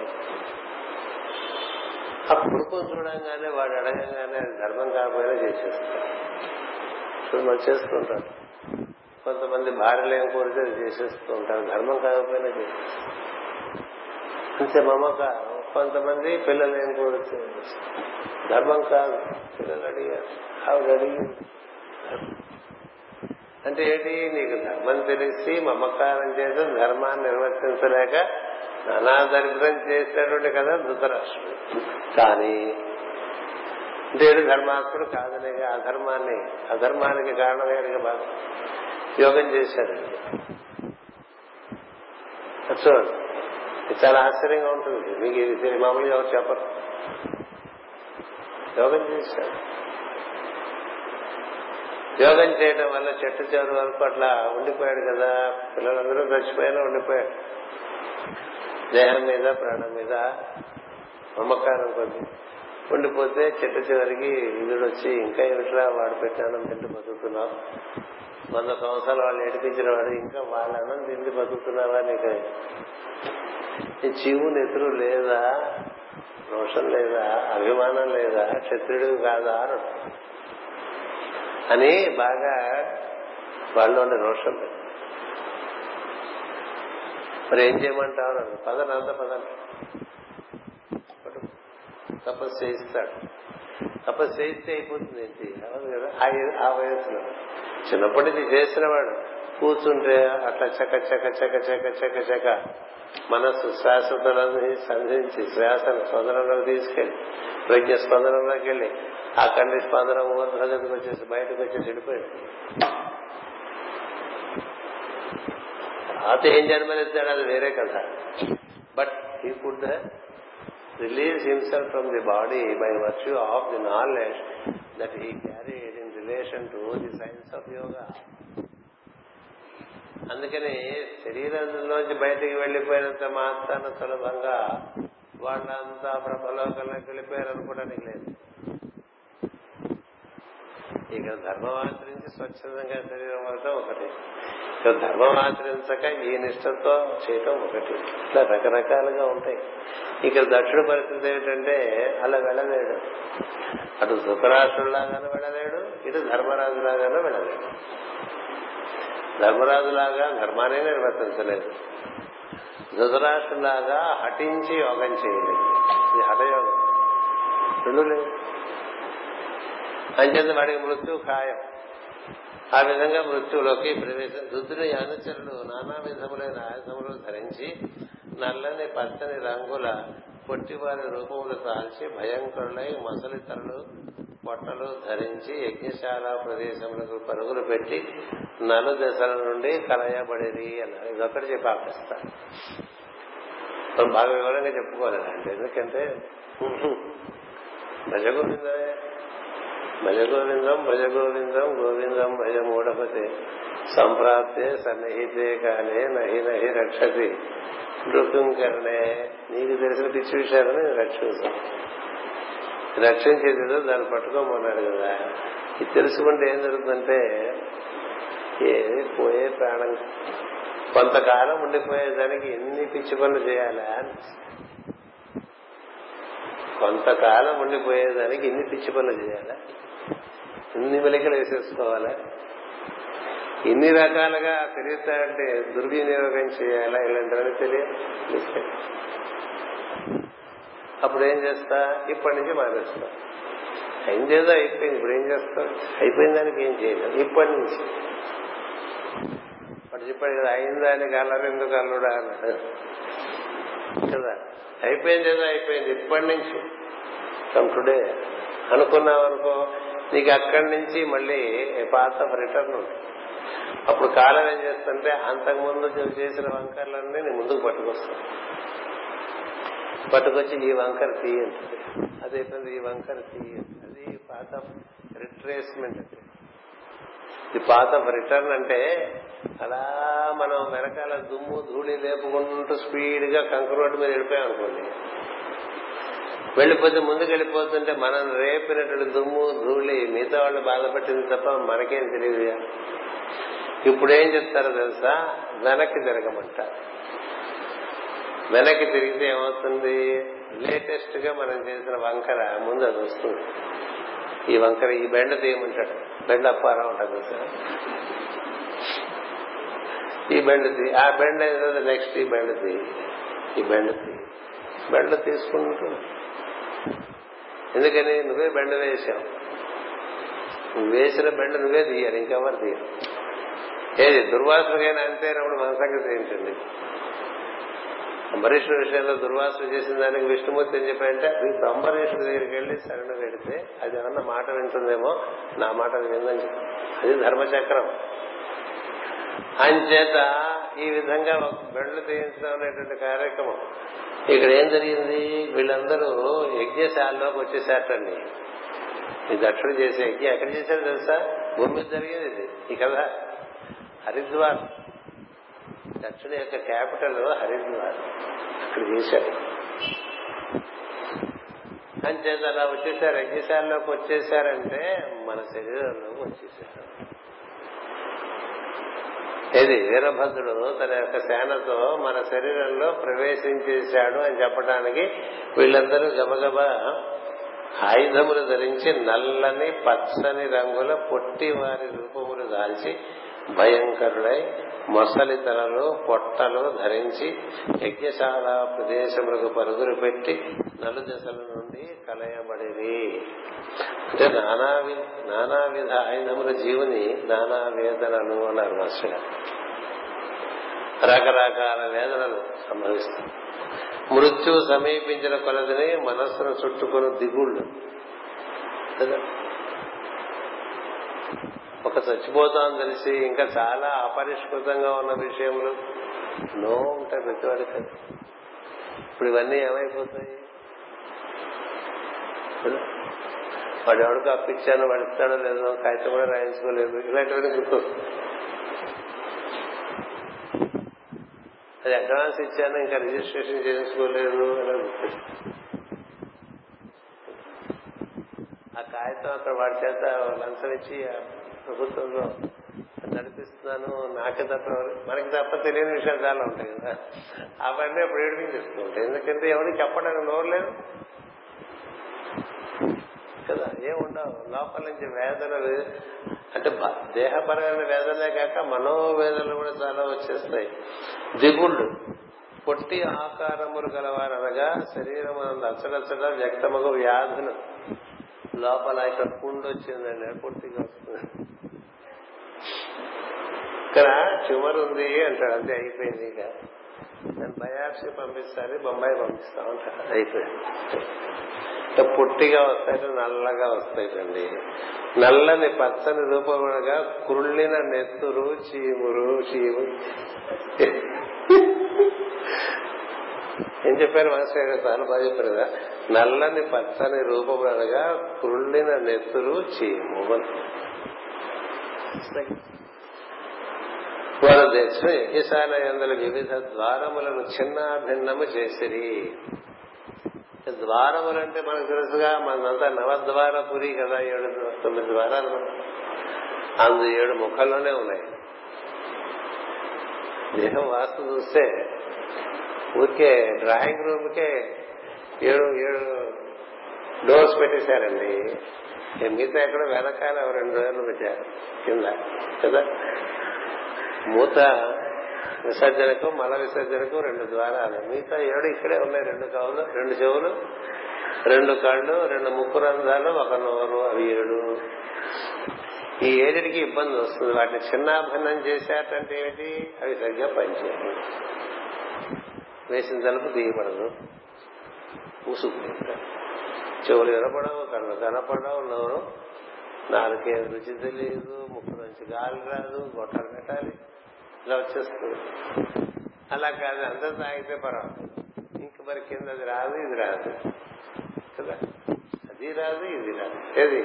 మరి నేను వివరించక్కల మలమూత్ర విసర్జన జరగకపోవటం అనేటువంటిది దానికన్నా యమయాతన ఇంకోటి లేదు కదా. అంచేది అవన్నీ అది ద్వారములన్నీ యజ్ఞస్థానంలోనే ద్వారములన్నీ చిన్నాభిన్నం చేశారంటే అర్థం అదండి నవద్వారములు పనిచేయవు కొందరు యజ్ఞశాలకు తూర్పు నుండి పడమర వరకు నిలిపిన వెదురు దూలమును ఊడ పెరిగిరి అని ఏడు తూర్పు ఏడు పడమర మళ్ళా తూర్పు అంటే భూమధ్యం ఆజ్ఞ. పడమరంటే మూలాధారం. అక్కడి నుంచి ఇక్కడ వరకు స్పైనల్ కాలం. స్పైనల్ కాలం తీసేస్తే ఇంకేముందండి? వాడు కూర్చోలేడు ఇంకా నిలబడలేడు. స్పైనల్ కాలం అంతా ఎందుకు? ఒక్క పూస తేడా పడ్డా ఎవడు? పాశ్చర్ హారిజాంటలేక. వెతికల్ ఏముంది వెతికలుగా ఉన్నప్పుడు సరిగ్గా చే పనులు చేయనప్పుడు ఇప్పుడు హారిజాంటల్గా వచ్చేస్తుంది. అది ఆ ఆ- దూలాన్ని ఊడ పెరగడం అంటే అర్థం ఏంటంటే అందులో ఒక్క పూస అట్లా తీస్తే వాడు పడుతుంది లేవలేరండి అంటే డాక్టర్ వచ్చారు. సార్ చంపేద్దాం. కదా పడుకున్నాం లేకపోతే పడుకుంటాం? కదా? అంచేత దూరములు ఊడబెట్టి వెన్నెముక పని చేయకుండుట అన్నారు భాష్య కొందరు పత్ని శరణం కొందరు సదస్య శరణం కొందరు అగ్నేంద్ర శరణం కొందరు యజమాన శరణం కొందరు వంట ఇంటిని ధ్వంసము చేసిరి. అంటే ఇవన్నీ కూడా మనకి స్నేహంలో భాగాలు అని వివరిస్తున్నారు మాస్టర్ గారు. యజ్ఞశాలకు పడబడగా పత్నిశాల ఉండదు అంటే మర్మావయవములు అన్నారు. అంటే అక్కడి నుంచే మనం పిల్లలు పుట్టించే కార్యక్రమాలన్నీ చేస్తూ ఉంటాం. దాన్ని ఓడబెరికాట పని చేయమని అర్థం తూర్పున అంటే మూత్రపిండాలు ఇవన్నీ ఉంటాయి కదా అవన్నీ కిడ్నీస్ అంటాడు కూడా మిగతా పొద్దు ఎప్పుడు చెప్పండి డాక్టర్ అంటే మనకి ఎలాగ అర్థమైపోతుంది. కిడ్నీస్ అనగానే అటెండెంట్ పని చేయట్లేదు అంటే అంటాడు అంతే. మిగతా వాక్యం మనం పూర్తి చేసుకోవటం కదా? ఇంకా అక్కడి నుంచి దేవుని మొదలుపెట్టే మనం చాలా వింటున్నాం కదండి. ఎవరికో జరుగుతున్నాయని వింటాం తప్ప మనకే జరగచ్చేమో.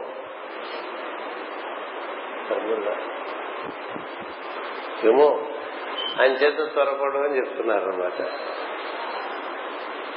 కొందరు యజమాన శరణం కొందరు వంట యజ్ఞశాల అది అయిపోయింది. తూర్పున యజ్ఞశాలకు ముందున్న మంటపపు సదస్యశాల అందరు ఇతర యజమా యజ్ఞము చేయవారు సభ చేసి వేద విషయంలో ప్రసంగించుకుందరు. శిరస్సు అందరి ప్రజలు పని చేయవనే అర్థము. అగ్నేంద్రశాల మరియు తూర్పున ఉండదు. సదస్యశాలకు ముందు అభిధానశాల ఉండదు. అనగా నోరు.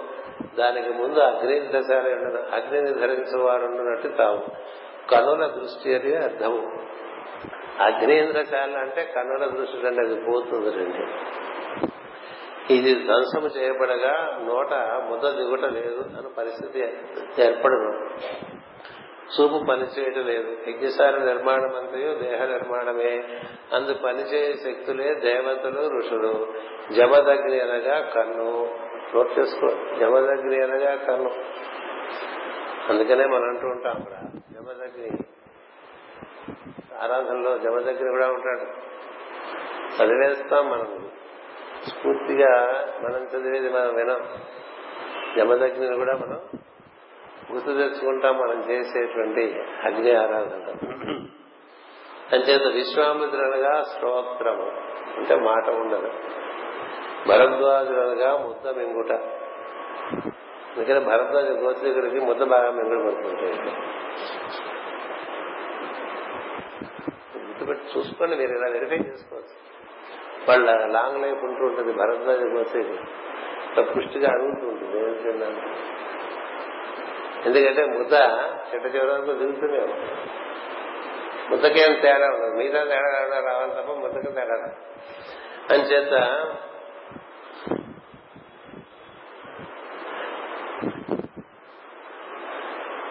విశ్వకర్మ అనగా ప్రాణము అని బ్రాహ్మణము శతపథ బ్రాహ్మణము వివరించుతున్నది. యజమానశాల అనగా అగ్ని మొదట రగులు కలపబడి మిగిలిన అగ్నుల కొరకై అన్ని తావలకు పంచిపెట్టు గృహము. ఎక్కడ అగ్ని మొదలై అన్ని అన్ని దేవతలకు మన దేశమన్నీ కూడా అగ్ని అందరికీ అందిస్తూ ఉంటుంది. అట్లాగే మనకి కూడా మన ఆహారం స్వీకరించినప్పుడు మనలో జఠరాగ్ని అని ఉంటుంది. ఆ జఠరాగ్నినే మనకి వైశ్వానరుడు అని చెప్తారు. అహం వైశ్వానరు భూత్వా అని ఇంకా శ్లోకమైతే చదువుతాం తప్ప అది దేనికయ్యా అంటే మనలో ఉండేటువంటి జఠరాగ్ని.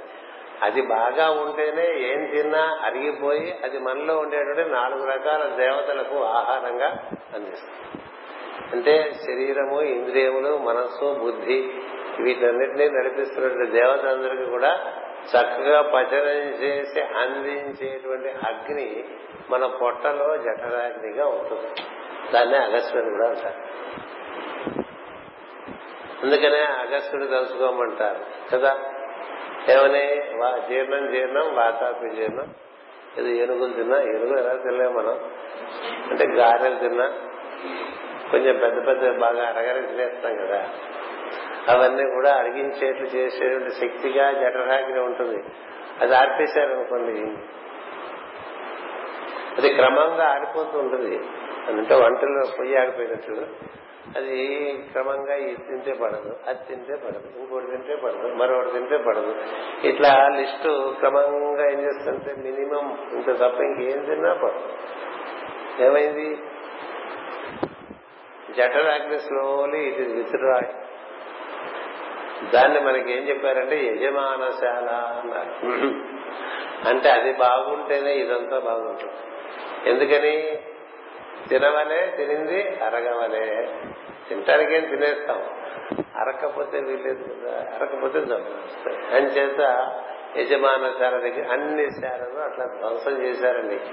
ఎవరిది శాల? యజ్ఞశాల? దక్షిణ యజ్ఞశాల.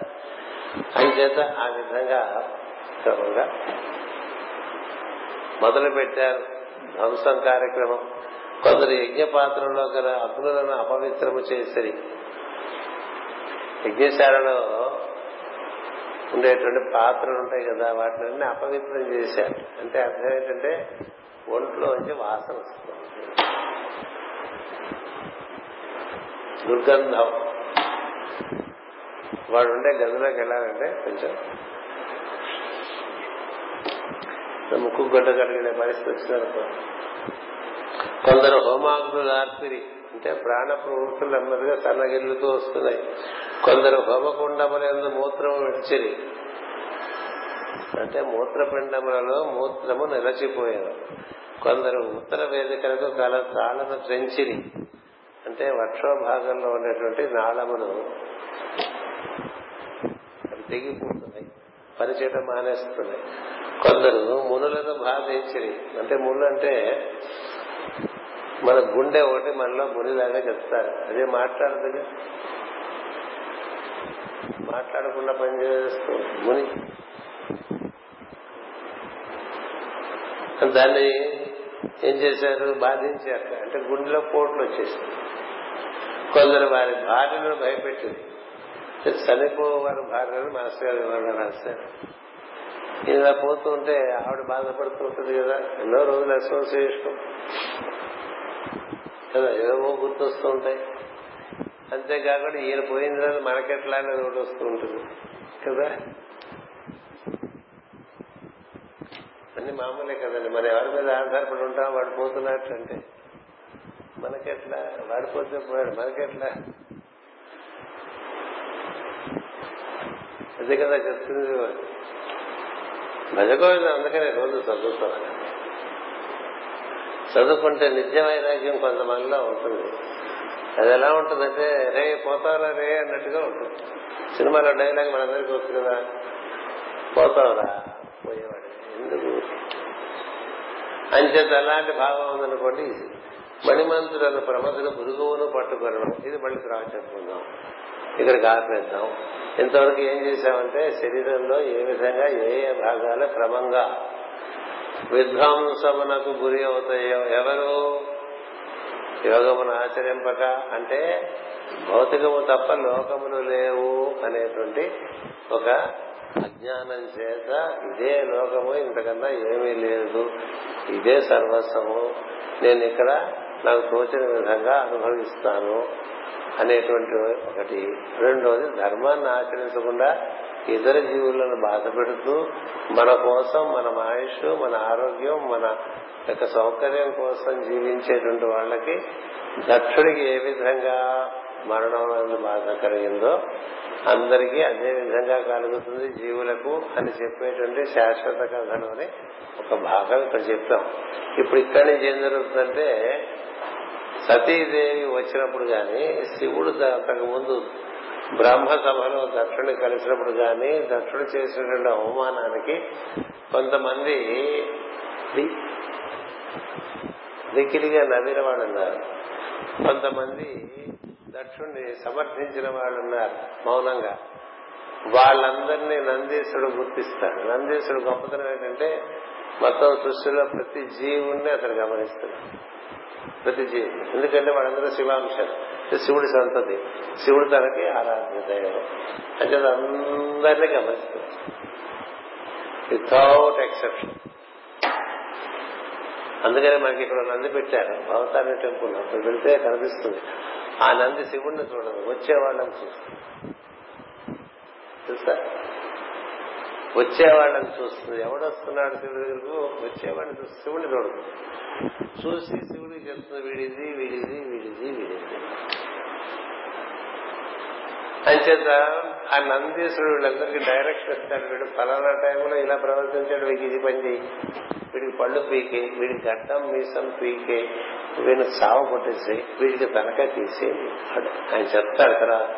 వాళ్ళందరూ అది మనలో ఎలా జరుగుతుందో కూడా ఇక్కడ తర్వాత భాగంగా చెప్తారు. అప్పుడు ఆ విధంగా మనకి దర్శన యొక్క అహంకార పురుష యొక్క ప్రజ్ఞ యొక్క నశింపు జరుగుతుంది. ఆ తర్వాత కథ మనకు స్వస్తి ప్రజాభ్య పరిపాలయంతా. న్యాయేన మార్గేణ మహిమహీషా. గో బ్రాహ్మణేభ్య శుభమస్తు నిత్యం లోకా సమస్త సుఖినో భవంతు. లోకా సమస్త సుఖినో భవంతు. లోకా సమస్త సుఖినో భవంతు. ఓం శాంతి శాంతి శాంతి.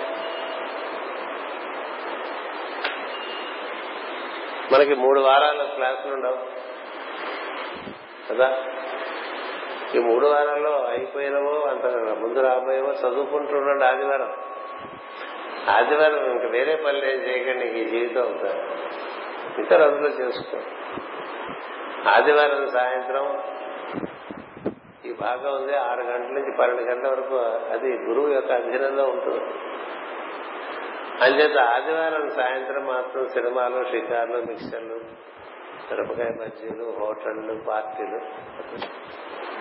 నేను చెప్పాను పోకుండా వేదవ్యాసుడు చెప్పారు. మిగతా సాయంత్రాలు వేరే సంగతి. జ్యోతిష పరంగా కూడా అదంతే. అంచేత మిగతా మూడు ఆదివారాలు మీకు ఉండవు. మళ్ళీ నాలుగో ఆదివారం ఇక్కడ మనం కలుస్తాం. కలిసి కొనసాగించుకుంటాం. తర్వాత ఈ ఆదివారం ఏదో ఆదివారం పూట ఆదివారం నాడు మనం సాయంత్రం ఇది పెట్టాను అందరికీ. అంటే దీనికోసం ప్రత్యేకంగా మీరు ఎవరు రారనేటువంటి విశ్వాసం నాకు ఉండటం చేత మనం అందరం కలిసినప్పుడు ఇది నిర్వర్తించుకుందామని ఈ విధంగా చేస్తున్నాం నిజానికి భౌగోళికంగా జగద్గురు పీఠం రోజు పదకొండు ఆదివారం పదకొండు గంటలకు ఇది నిర్వర్తించుకుంటూ ఉంటుంది. మన విశాఖపట్నంకి అన్ని ఎగ్జామ్షన్స్ కాబట్టి సాయంత్రం ఆరు గంటలకు పెట్టుకుంటాం. ఇది మీరందరూ మీ మీ సమయం ప్రకారం ఆదివారం ఒకసారి దీన్ని ఒకసారి స్మరణ చేయండి.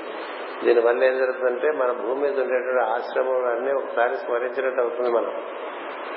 మన భూమి మీద మనందరినీ రక్షిస్తున్నటువంటి నడిపిస్తున్నటువంటి దివ్యాశ్రమములన్నీ ఇందులో పేర్కొనబడి ఉన్నాయి. వాటిని అన్నింటినీ స్మరించిన వాళ్ళం అవుతాం. తర్వాత దీని ఉద్దేశం భౌగోళికంగా మానవులకు రక్షణ. అది మనది ఉడత పంచిన కట్టినట్లాంటిదే రాముడికి. అంచేత ఇది మర్చిపోకుండా మేము యొక్క శ్రద్ధను బట్టి దీన్ని నిర్వర్తించుకుంటూ ఉండండి. మళ్ళీ నాలుగో వారం ఇక్కడ కలిసి మనం ఈ దక్ష యజ్ఞంలో ఏ విధంగా వీరభద్రుడు పరిసమాప్తి చేశాడో కొనసాగిందాం స్వస్తి ప్రజాభ్య పరిపాలయంతాం. న్యాయేన మార్గేణ మహిమహేష గోబ్రాహ్మణేభ్య సమవస్తు నిత్యం లోకా సమస్త సుఖినో భవంతు లోకా సమస్త సుఖినో భవంతు లోకా సమస్త సుఖినో భవంతు